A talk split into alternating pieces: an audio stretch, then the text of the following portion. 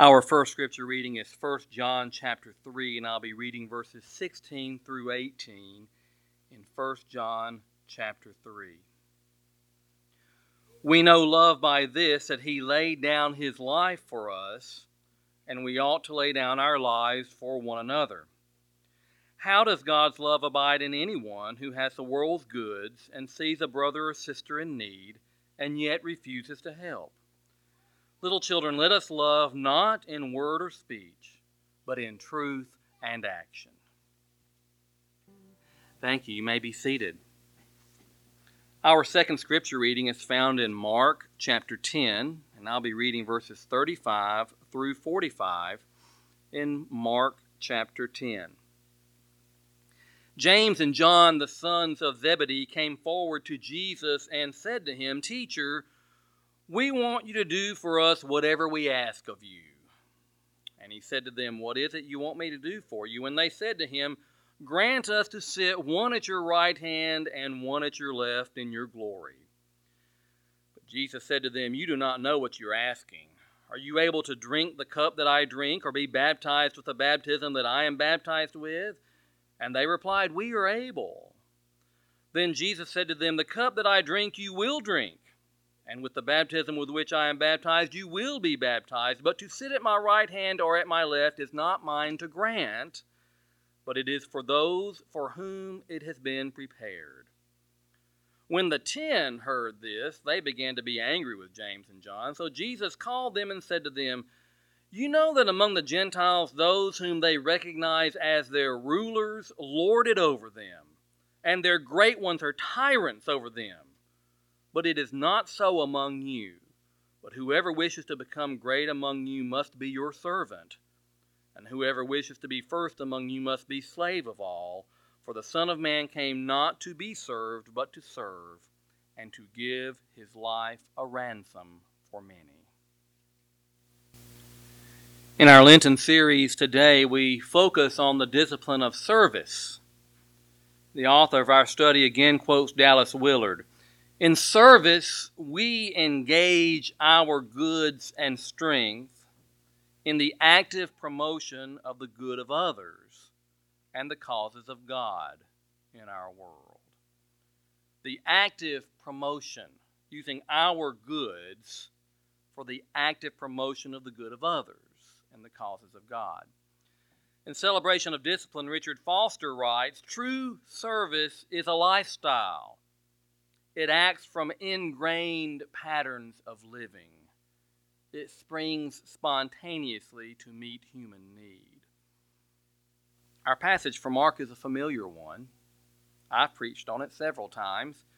It's also recorded in Matthew and Luke. In fact, James and John's mother asked the same thing of Jesus. Can one of my boys sit on your right and one on the left when you come in your glory? Who's going to be the greatest. So, this is obviously a topic the gospel writers thought was extremely important. And again, we read Jesus' response from our passage today. You know that among the Gentiles, those whom they recognize as their rulers lord it over them, and their great ones are tyrants over them. But it is not so among you.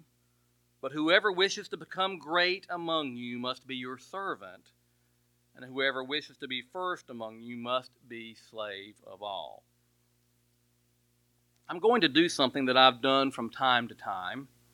I'm going to preach word for word from the text of someone else's sermon. Fifty years ago, this past February 4th, 1968, Dr. Martin Luther King Jr. delivered a sermon entitled The Drum Major Instinct was at Ebenezer Baptist Church in Atlanta, Georgia. In this sermon, he acknowledges the fact that many people desire recognition. They desire to be first.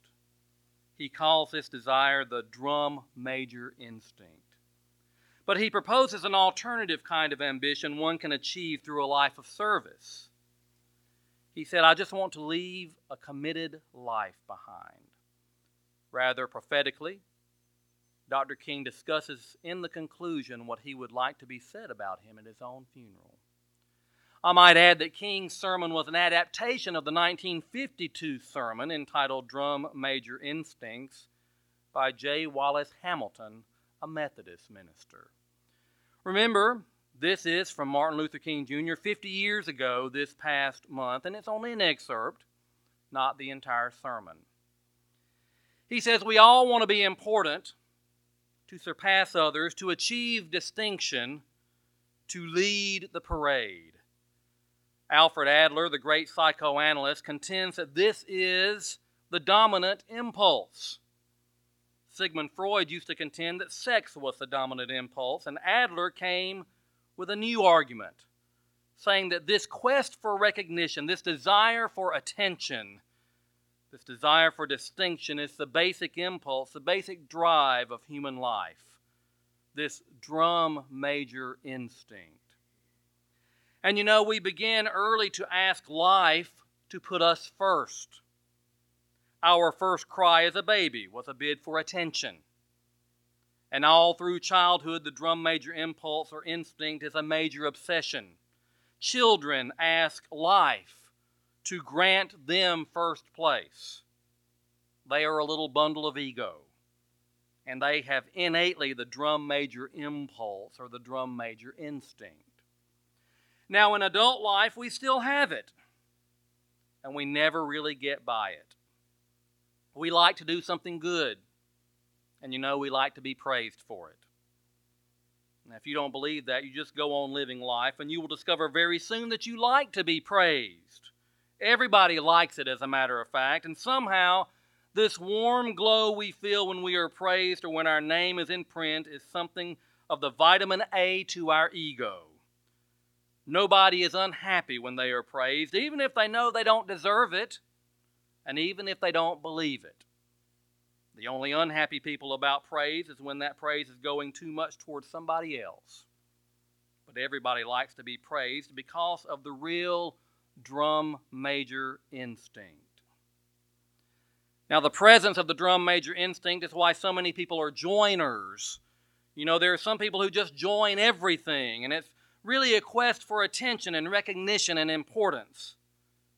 And they get names that give them that impression. So you get your groups, and they become the grand patron. And the little fellow who is henpecked at home needs a chance to be the most worthy of the most worthy of something. It is the drum major impulse and the longing that runs the gamut of human life. And so we see it everywhere this quest for recognition and we join things, overjoin really, that we think that we will find recognition in. There comes a time that the drum major instinct can become destructive. And he says that's where I want to move now. He says, I want to move to the point of saying that if this instinct is not harnessed, it becomes a very dangerous, pernicious instinct. For instance, if it isn't harnessed, it causes one's personality to become distorted.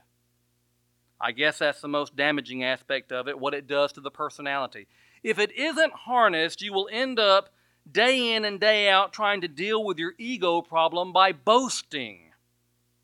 Have you ever heard people that, you know, I'm sure you've met them, that really become sickening because they just sit up all the time talking about themselves? And they just boast and boast and boast. And that's the person who has not harnessed the drum major instinct. Now, the other thing is that it leads to tragic, and we've seen it happen so often tragic race prejudice. Many who have written about this problem, Lillian Smith used to say it beautifully in some of her books. And she would say it to the point of getting men and women to see the source of the problem. Do you know that a lot of the race problem grows out of the drum major instinct? A need that some people have to feel superior. A need that some people have to feel that they are first and to feel that their white skin ordained them to be first. And they have said over and over again in ways that we see with our own eyes. In fact, not too long ago, and this is from 50 years ago, a man down in Mississippi said that God was a charter member of the White Citizens Council. And so, God being the charter member means that everybody who's in that has a kind of divinity, a kind of superiority. And think of what has happened in history as a result of this perverted use of the drum major instinct. It has led to the most tragic prejudice, the most tragic expressions of man's inhumanity against man. And not only does this thing go into the racial struggle, it goes into the struggle between nations. And I would submit to you this morning that what is wrong in the world today is that the nations of the world are engaged in a bitter, colossal contest for supremacy. And if something doesn't happen to stop this trend, I'm sorely afraid that we won't be here to talk about Jesus Christ and about God and about brotherhood too many more years. If somebody doesn't bring an end to this suicidal thrust that we see in the world today, none of us are going to be around because somebody's going to make the mistake through our senseless blunderings of dropping a nuclear bomb somewhere. And then another one is going to drop. And don't let anybody fool you, this can happen within a matter of seconds. They have 20 megaton bombs in Russia right now that can de- destroy a city as big as New York in three seconds with everybody wiped away in every building. And we can do the same thing to Russia and China. But this is why we are drifting, and we are drifting there because nations are caught up with the drum major instinct. I must be first. I must be supreme. Our nation must rule the world. And at this point in his sermon, he gets back to talking about our passage with the request of James and John. He says, But let me rush on to my conclusion because I want you to see what Jesus was really saying. What was the answer that Jesus gave these men? It's very interesting. One would have thought that Jesus would have condemned them. One would have thought that Jesus would have said, You're out of place. You're selfish. Why should you raise such a question? But that isn't what Jesus did. He did something altogether different. He said, in substance, Oh, I see you want to be first. You want to be great. You want to be important. You want to be significant. Well, you ought to be. If you're going to be my disciple, you must be. But he reordered priorities. And he said, Yes, don't give up this instinct. It's a good instinct if you use it right. It's a good instinct if you don't distort it and pervert it. Don't give it up. Keep feeling the need for being important. Keep feeling the need for being first. But I want you to be first in love. I want you to be first in moral excellence. I want you to be first in generosity. That is what I want you to do. And he transformed the situation by giving a new definition of greatness. And you know how he said it? He said, Now, brethren, I can't give you greatness, and really, I can't make you first. This is what Jesus said to James and John You must earn it. True greatness comes not by favoritism but by fitness. And the right hand and the left are not mine to give, they belong to those who are prepared. And so Jesus gave us a new norm of greatness. If you want to be important, wonderful. If you want to be recognized, wonderful. If you want to be great, wonderful. But recognize that he who is greatest among you shall be your servant. That's a new definition of greatness. He says, and this morning, the thing that I like about it, by giving that definition of greatness, it means that everybody can be great because everybody can serve. You don't have to have a college degree to serve. You don't have to make your subject and your verb agree to serve. You don't have to know about Plato and Aristotle to serve. You don't have to know Einstein's theory of relativity to serve. You don't have to know the second theory of thermodynamics and physics to serve. You only need a heart full of grace, a soul generated by love, and you can be that servant. He says, I know a man. And I just want to talk about him a minute, and maybe you'll discover who I'm talking about as I go down the way because he was a great one and he just went about serving. He was born in an obscure village, the child of a poor peasant woman. And then he grew up in still another obscure village where he worked as a carpenter until he was 30 years old. Then for three years, he just got up on his feet and he was an itinerant preacher. And he went about doing some things. He didn't have much. He never wrote a book. He never held an office. Never had a family. Never owned a house. He never went to college. He never visited a big city. He never went 200 miles from where he was born. He did none of the usual things that the world would associate with greatness. He had no credentials but himself. He was only 33 when the tide of public opinion turned against him. They called him a rabble rouser. They called him a troublemaker. They said he was an agitator. He practiced civil disobedience. He broke injunctions. And so he was turned over to his enemies and went through the mockery of a trial. And the irony of it all is that his friends turned him over to them. One of his closest friends denied him. Another of his friends turned him over to his enemies. And while he was dying, the people who killed him gambled for his clothing, the only possession that he had in the world. When he was dead, he was buried in a borrowed tomb through the pity of a friend. 19 centuries have come and gone, and today he stands as the most influential figure that ever entered human history. All of the armies that ever marched, all of the navies that ever sailed, all the parliaments that ever sat, and all the kings that ever reigned put together have not affected the life of the man on earth as much as that one solitary life. His name may be a familiar one.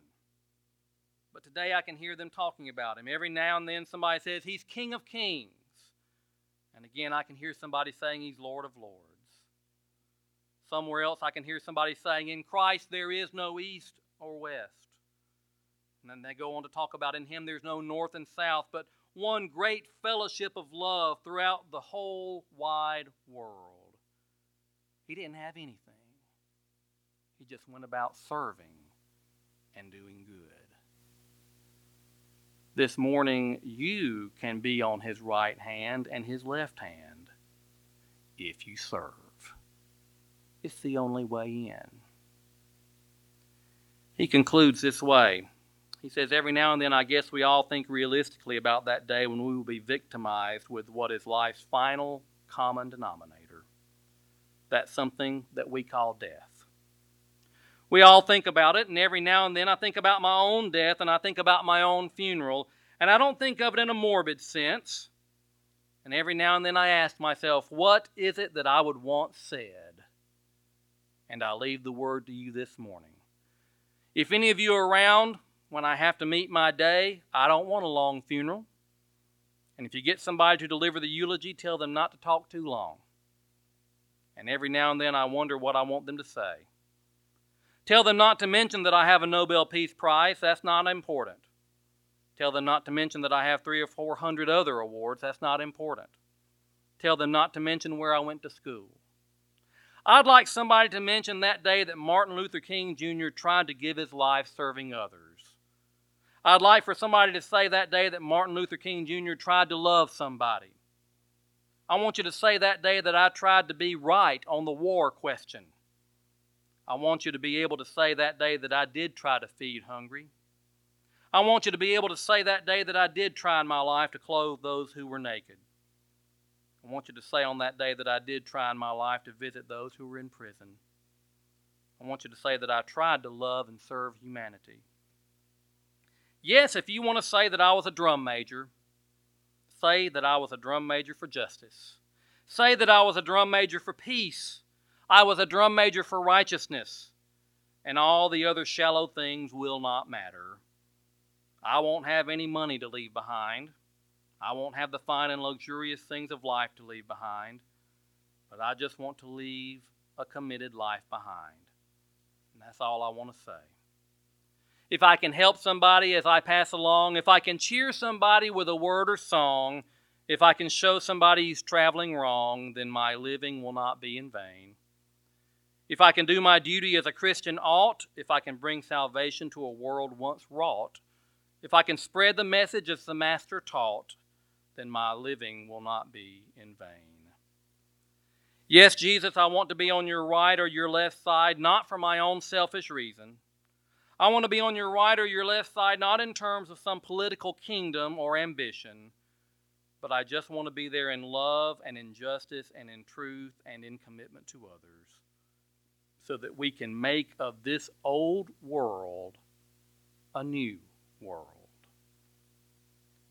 Two months later to the day, April 4th, 1968, Dr. Martin Luther King Jr. was assassinated in Memphis. He left behind a life of service. He left behind a committed life. Recall the wor- words of Dallas Willard In service, we engage our goods and strength in the active promotion of the good of others and the causes of God in our world. The question that I leave with you today what life will you leave behind? Let's pray.